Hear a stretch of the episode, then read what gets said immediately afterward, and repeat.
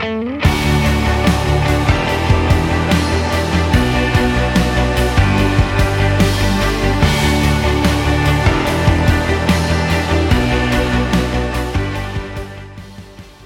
morning, Calvary Chapel West Grove.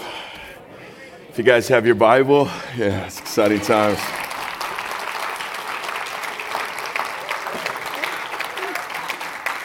You know, I just want to share with you guys, man, this is exciting times. Um, man, we are all in the boat together. You know, I've lost my senior pastor. I haven't lost him, not a son of memorial. But, uh, but we're in this thing together, and it's just such a blessing to be here with you guys. You know, enemy's a liar. I, I, drove in here today. No cars were here, and I was thinking there's going to be no cars here. so you, you have no idea just how encouraging. I'm going to sleep well tonight just knowing that there are a couple of people here with us this morning. But man, I, I just know how good God is and how much He loves me and He loves us.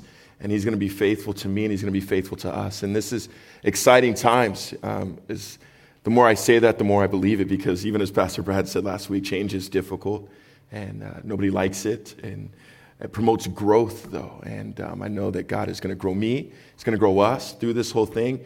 And I'm blessed to have been here many years, but I've only had one senior pastor my whole life. I was born again and blessed, in my opinion, to have not only the best senior pastor, but I believe the best Bible teacher that I've ever heard.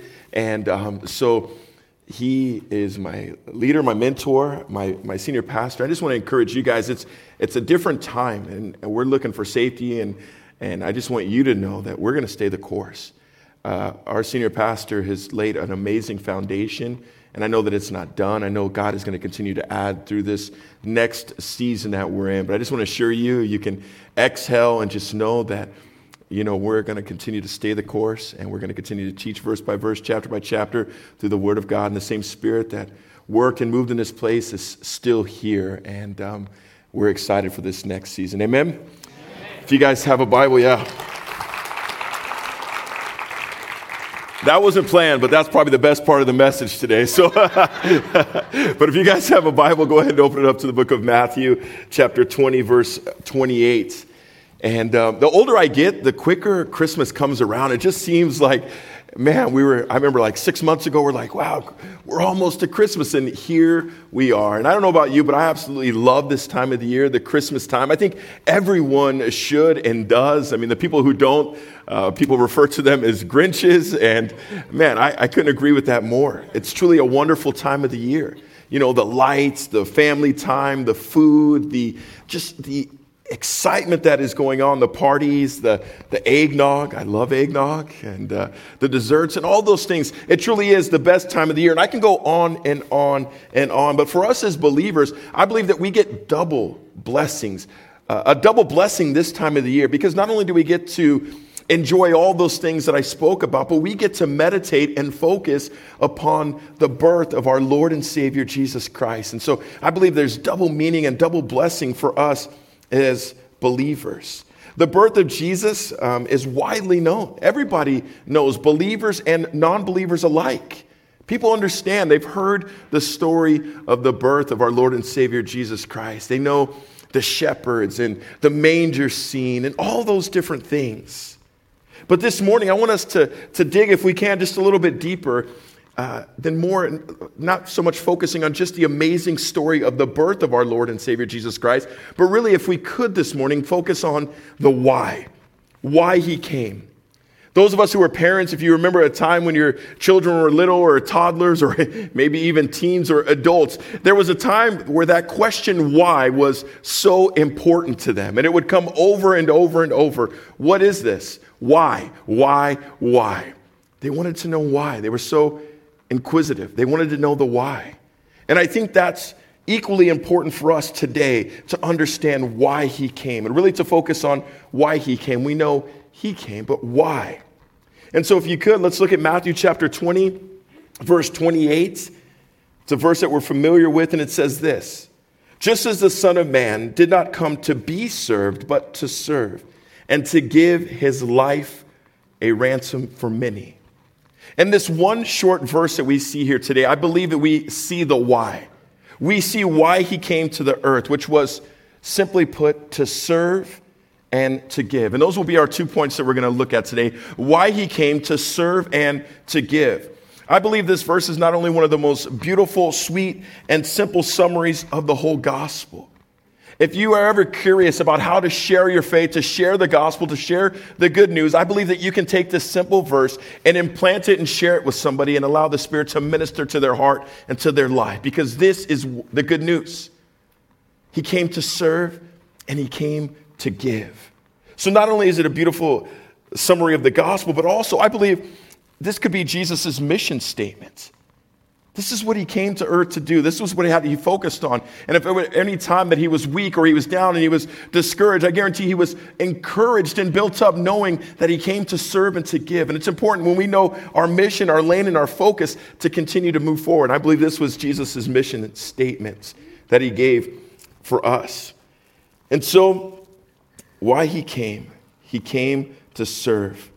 And so, as we look about this, we need to understand and be reminded, as we'll see here today, that nothing about Jesus' life, his birth, his servant time where he was serving and ministering, his ministry, his death, nothing was about him. He came to serve and to give. And as we look at that and wrap our minds around that this morning, I think it's important that we see what an example he gave for us on how we too, as he modeled what serving and giving looked like, we too should be serving the Lord with all of our heart, serving others with all of our heart, and giving of ourselves as well. And so, point number one is he came to serve. Jesus is the ultimate example of a true servant. And examples are very, very helpful for us. They give us encouragement, they give us practical um, illustrations of what something is to look like.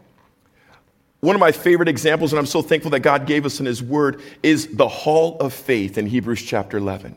As he talked about men and women who were justified by faith, who endured by faith. And because of their faith, the Bible says it was declared to them righteousness. And it's, I think it's so important because this journey that we're on, this marathon that we're on, our faith gets tested at times. Difficult times that we go through. Loss, pain, suffering. And it's at those times when we're squeezed and what's inside is naturally going to come out. And so I'm so thankful that God gave us examples, practical examples throughout the Word of God that we can see these men and women went through tough times, through persecution, through difficulty, but they were able to endure. And so when I look at them and I say, he was a man just like I am. And he got through it. And Lord, you're not a respecter of persons. So I'm so thankful for practical examples that we see through the Word of God. And what an example Jesus is. Being God, being the King of kings, the Lord of lords, yet he humbled himself, came to the earth to be the servant of servants. And so when we talk about how he came to serve, yes, we're going to lift him up and see that he is the ultimate example for us of what a true servant looks like. And I think we see that very clearly this morning in John chapter 13. And we'll have those slides on the board. John chapter 13, verse 4 and 5 says this He got up from supper, laid aside his garments, and taking a towel, he girded himself. Then he poured water into a basin and began to wash the disciples' feet and to wipe them with the towel which he was girded. We see Jesus doing the job of a servant. Back then, there would always be somebody as you would enter the house who would wash your feet. And this was the job of the lowliest of lowest servants. You know, they wore sandals and it was dirt. There was no paved roads. There was no nice, luscious grass. And so you could imagine as they made a journey through the dirt and through the dust, by the time they would get to the house, they were in great need of a manicure, okay? And you could imagine the condition of somebody's feet going through those types of things. And so here's Jesus humbling himself, doing the lowliest of lowliest deed, washing his disciples' feet. What an example for us. And we'll jump to verse 14 on the slide. It'll be on the board as well. It says, If I then, your Lord and your teacher, wash your feet, you also ought to wash one another's feet. For I gave you a what? An example that you should also do as I did to you. And so when we see that he came to serve time and time again throughout the Gospels, we see this servant's heart, this servant's attitude in Jesus, who was in control of all things, who through him everything was created, yet he laid aside everything to come to be born in a manger and to be a servant, a servant of all. It's amazing. I think Philippians chapter 2 really kind of um, covers in depth exactly what Jesus did. And you don't have to turn there unless you want to, but Philippians chapter 2, it'll be on the board. Verse 5 says this Have this attitude in yourselves, which also was in Christ Jesus, who, although he existed in the form of God, did not regard equality with God a thing to be grasped, but he emptied himself, taking the form of a bondservant and being made in the likeness of men, being found in appearance as a man, he humbled himself and becoming obedient to the point of death, even death on a cross. For this reason also, God highly exalted him and bestowed on him the name which is above every name, so that the name of Jesus every knee will bow of those who are in heaven and those who are under the earth and that every tongue will confess that Jesus is Lord to the glory of God the Father.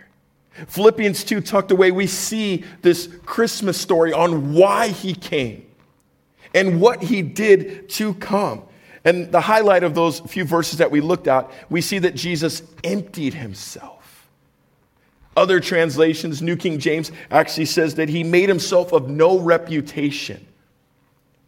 This is God the one who spoke the world into existence. It says he made himself of no reputation, humbled himself, came to the earth, took on the form of a servant.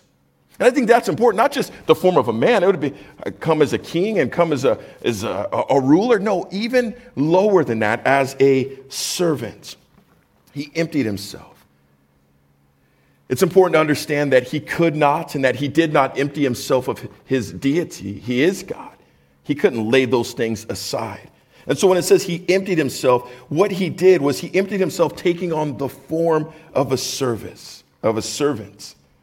This wasn't an exchange one for the other. I'm going to trade in my deity and I'm going to become a servant. No, rather he took it on. He added it to who he was because he always is, was, and will be God. And so he laid aside certain attributes, but he was God, fully God and fully man. It's hard to understand, and we could go on and on just about that doctrine, kenosis, of the fact that he emptied himself, but we won't this morning. My Simple Mind, one of my favorite shows that helps me understand early, early on in my faith, this idea of him emptying himself. Anybody ever seen the show uh, Undercover Boss?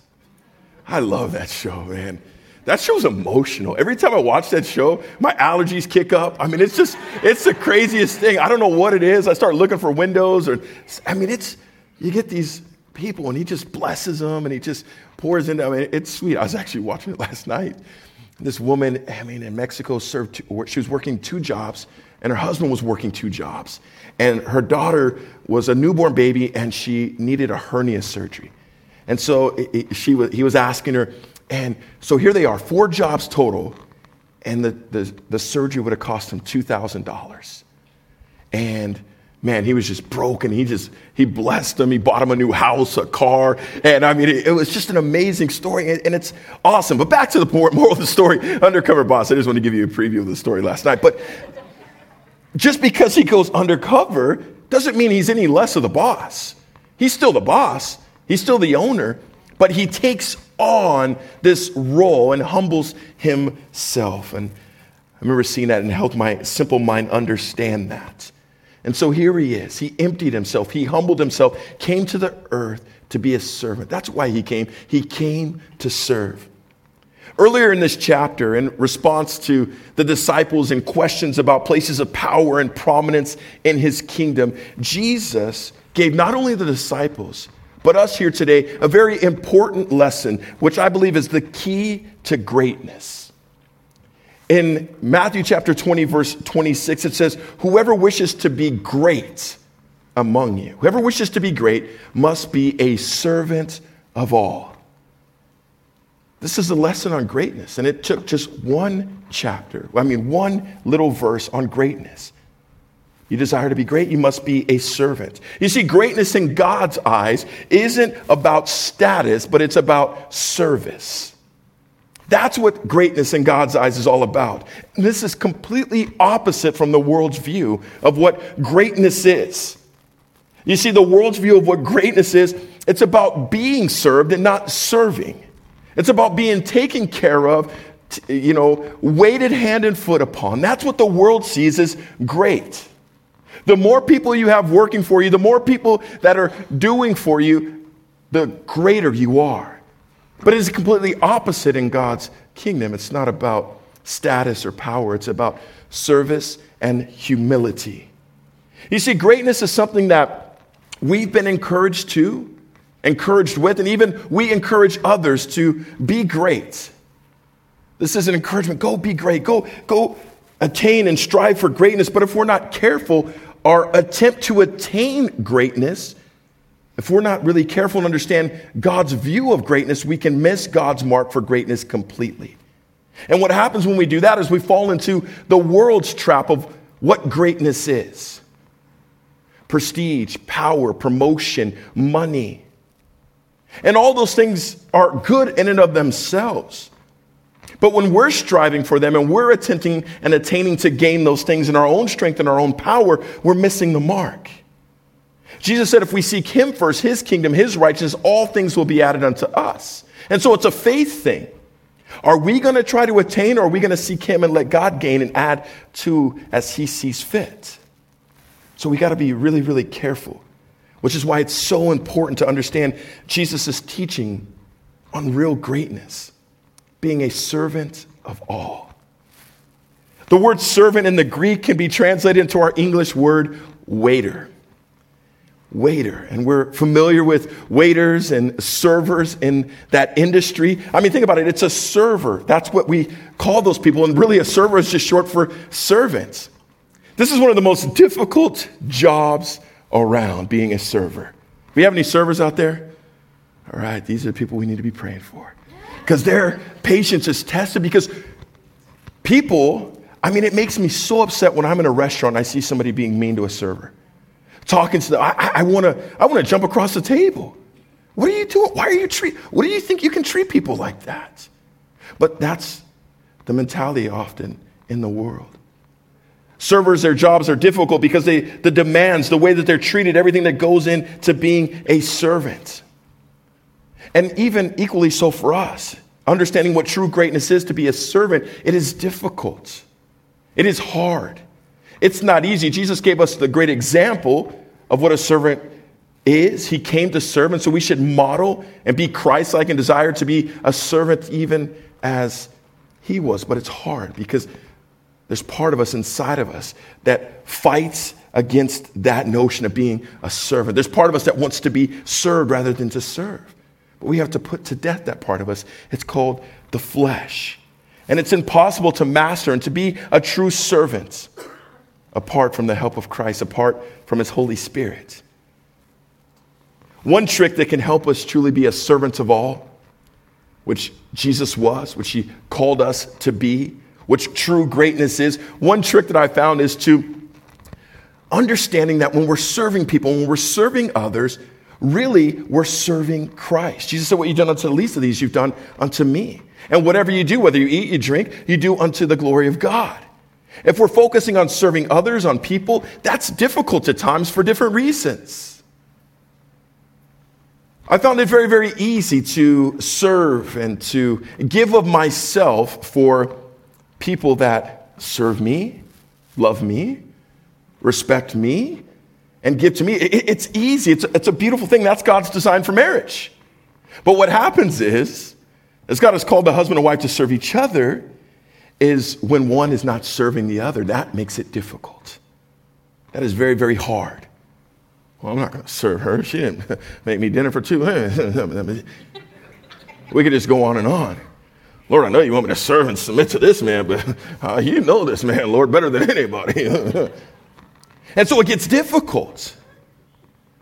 He can serve himself. He ain't serving nobody but himself anyway.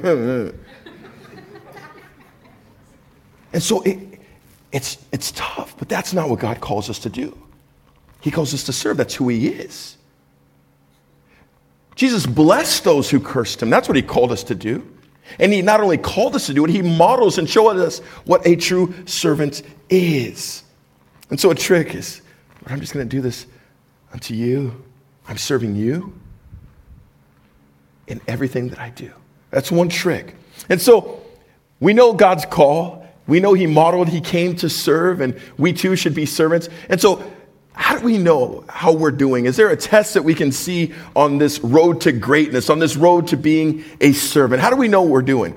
Because if I pass a piece of paper around, most of us might think that we're doing pretty good. And then we give it to our spouse and we realize we're not doing that good. so, how do we know personally? How can I check my heart? And I think one way we can is when I really evaluate, how do I act? I believe the test is how do I act? How do I respond when people treat me like a servant? If I'm somewhere and somebody asks me to do something that I might think is below me, me? You want me to take out the trash? Oh, oh, I got kids for that, you know? or, or whatever. You know, how do we respond? Do we think, well, who do they think they're talking to? They must not know who they're, they're talking to. Is that how we respond? Because we're called to be a servant.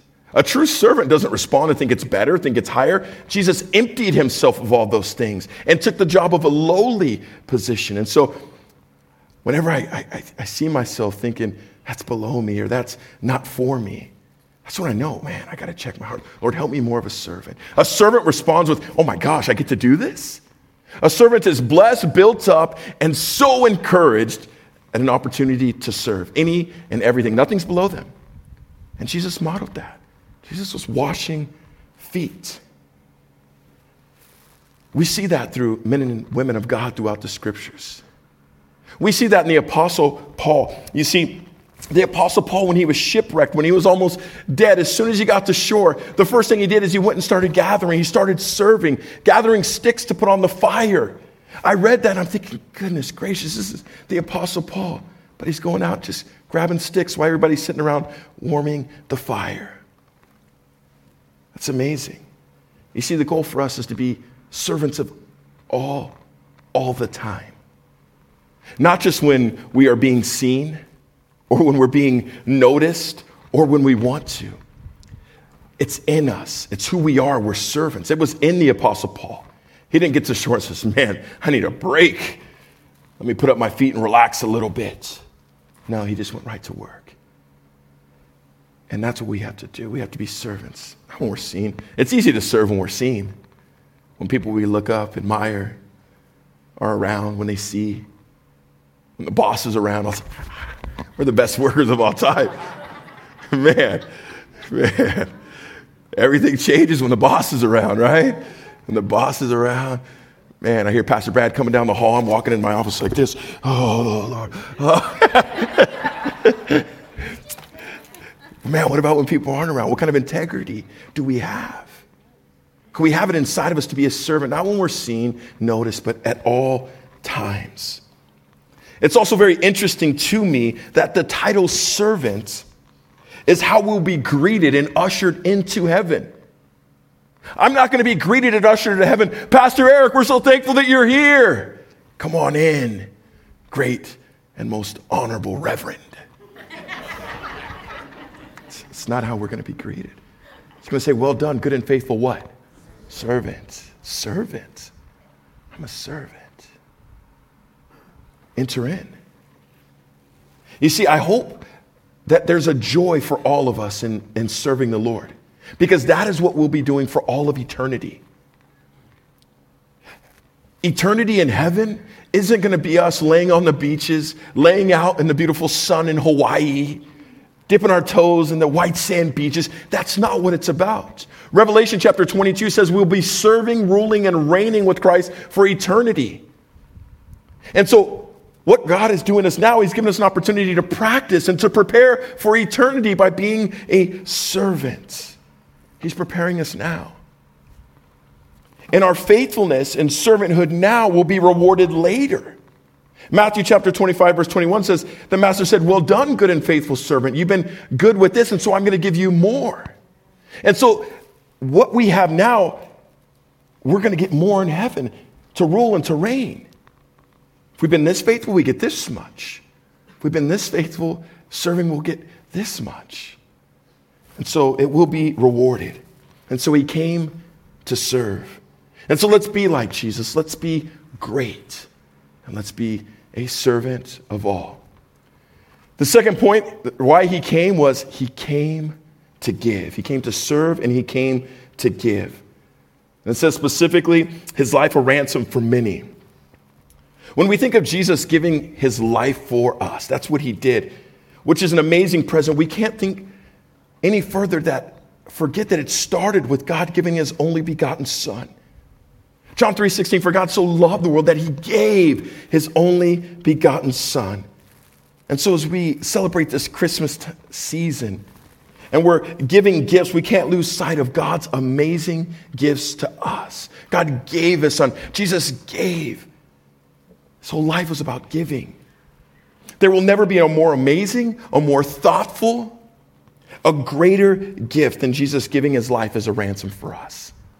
Nothing greater. Jesus spoke about it. He says, No greater love than this, than one that would lay down his life.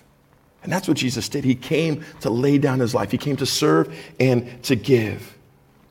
And he willingly gave his life as a ransom to deal with and to take away the sins of the world. He gave all for us so that we no longer have to be separated, so that we can be reconciled to God.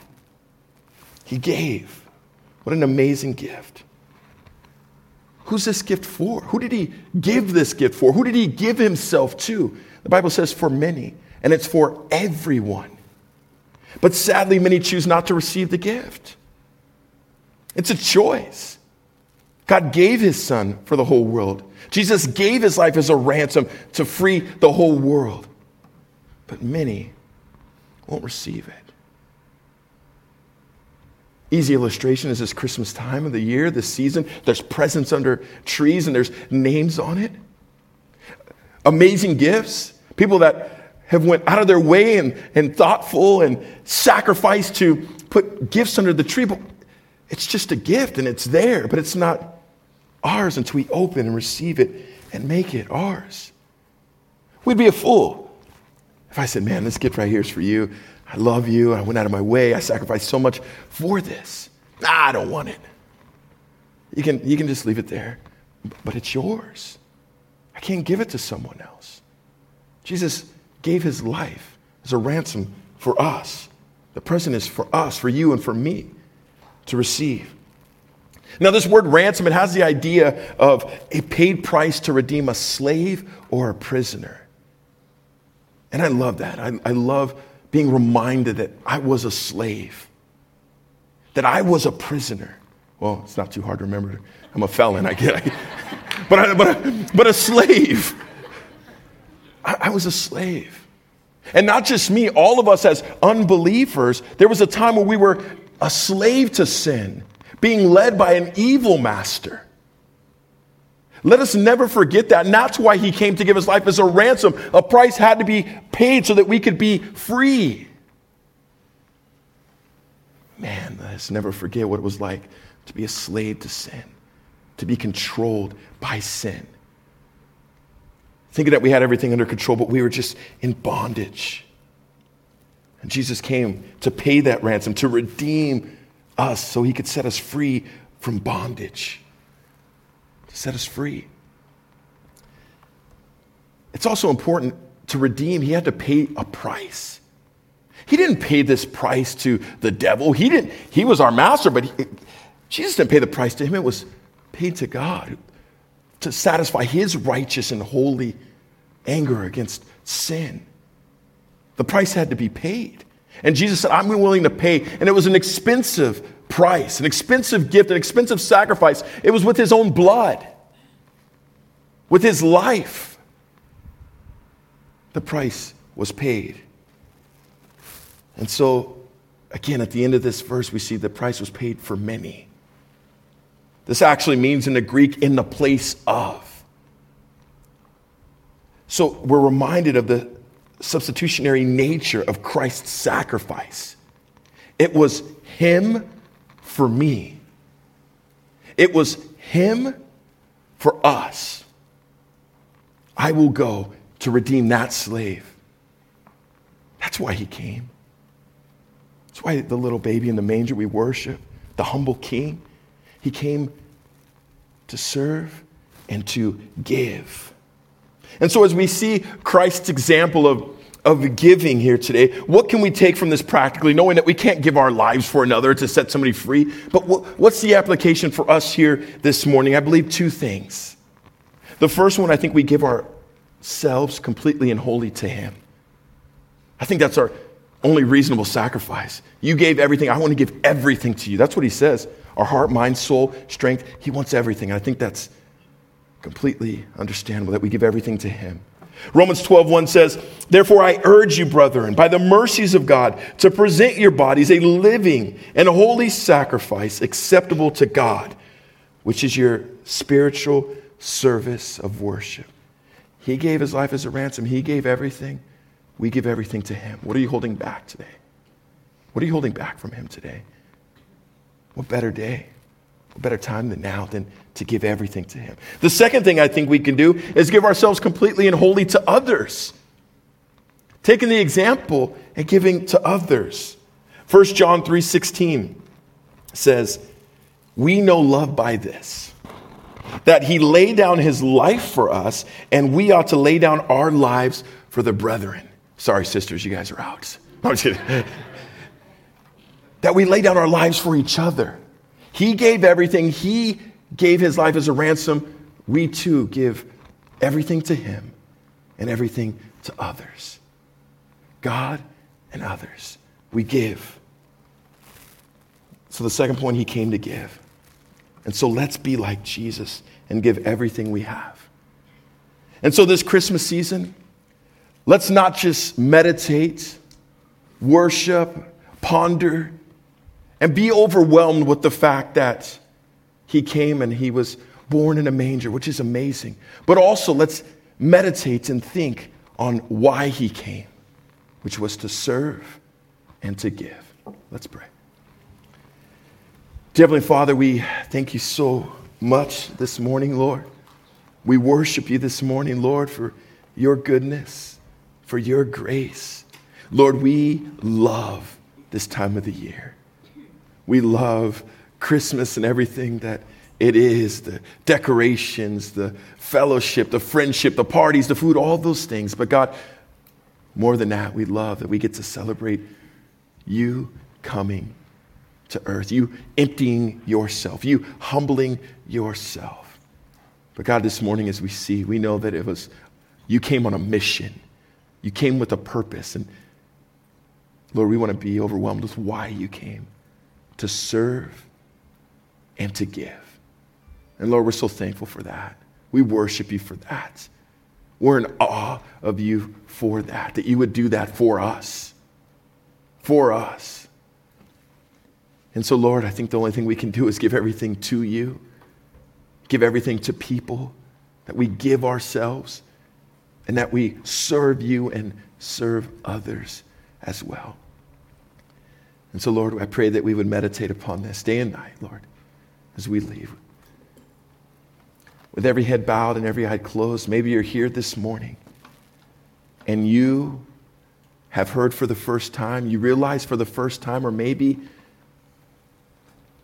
you are ready to rededicate because of the fact that what God has given you. God sent his only begotten Son for you. Jesus gave himself for you a ransom so that you can be free. God wants you to be free, so much so that He sent His Son to die in our place, Him for us. If you're here today and you're separated from God because of the sin in your life, today we realize there's presence upon presence that God gave that you don't have to leave that way. This morning, if you're willing to say, God, I need to be forgiven, God, please Forgive me. I want to be right with you. I want to have fellowship with you. Today is the day. Today, more than ever. The price is already paid. The present is under the tree. Will you receive His grace today? His hand is reaching down. Will you receive it today? Whether it's the first time or a rededication, today is the day of salvation. I want to pray for you. Every head bowed, every eye closed. If you're here this morning and that's you, would you just simply raise your hand, saying, Pastor, I'm ready, and today is the day. Anybody here? I see your hand. I see your hand. Anybody else? Today is the day of salvation. Open that present. We got people in here who raise their hand. It's the universal sign of surrender. God, I'm surrendering my life to you. If you're watching online, you can pray the same prayer that we're going to pray here today. And so I'm going to ask you to repeat this prayer after me and just mean it in your heart. You don't even have to say it out loud. Just say, Dear Lord Jesus,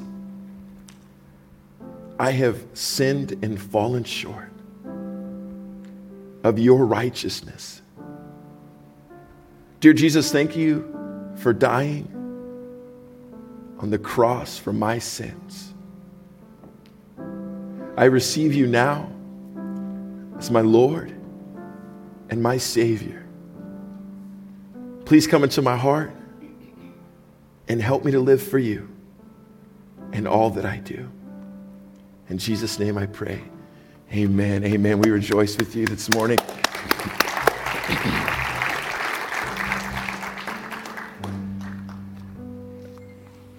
Why he came, the fact that he came.